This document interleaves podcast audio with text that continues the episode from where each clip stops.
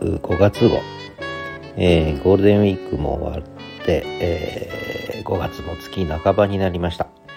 私はノートを始めてこれで3ヶ月とちょっとが経ちました、えー、最初にちゃんと書いたのが1月29日ですのでね、まあ、2月3月4月そしてま5月の半ばということになってきました、え、4月にはあのオンラインサロンを立ち上げさせてもらっておかげさまで参加者もにも恵まれてですね、えー、なんとかスタートは切ったかなと思います。まあ、この先の展開どうなるか分かりませんがあ結構皆さん新学期忙しかったみたいでなかなか参加できてないみたいですけれども、えー、この先それぞれのペースで、えー、それぞれのニーズで、えー、参加していただければと思ってます。まあ、私にとってのノートはね本当に自己表現ということで、まあ、これがどこまで役に立つのか分かりませんけれども、えー、自分の中にあるものはなるべく出せるものは全部出していこうと思ってますのでよろしくお付き合いください。えー、4月の後半は結構ノートの私のマイノートの記事ですけれども、えー、他の SNS ですね Twitter や Facebook とどこが違うのか、えー、ぱり私10年単位で物事考える人なので10年前はこうだった10年後はこうなってるだから今こうだっていうねそういう考え方をどうしてもしてしまうんですねこれおそらくあの政治学が専門なのでどうしても10年単位で物事を見てしまうんですけれども、まあ、そういう点で見た時にやっぱりノートの世界っていうのは可能性があるぞと思ってますので、えー、引き続きよろしくお願いします。それから5月に入ってまた何か始まったぞと思ってる方いると思いますけれども声の付録に続いてラジオ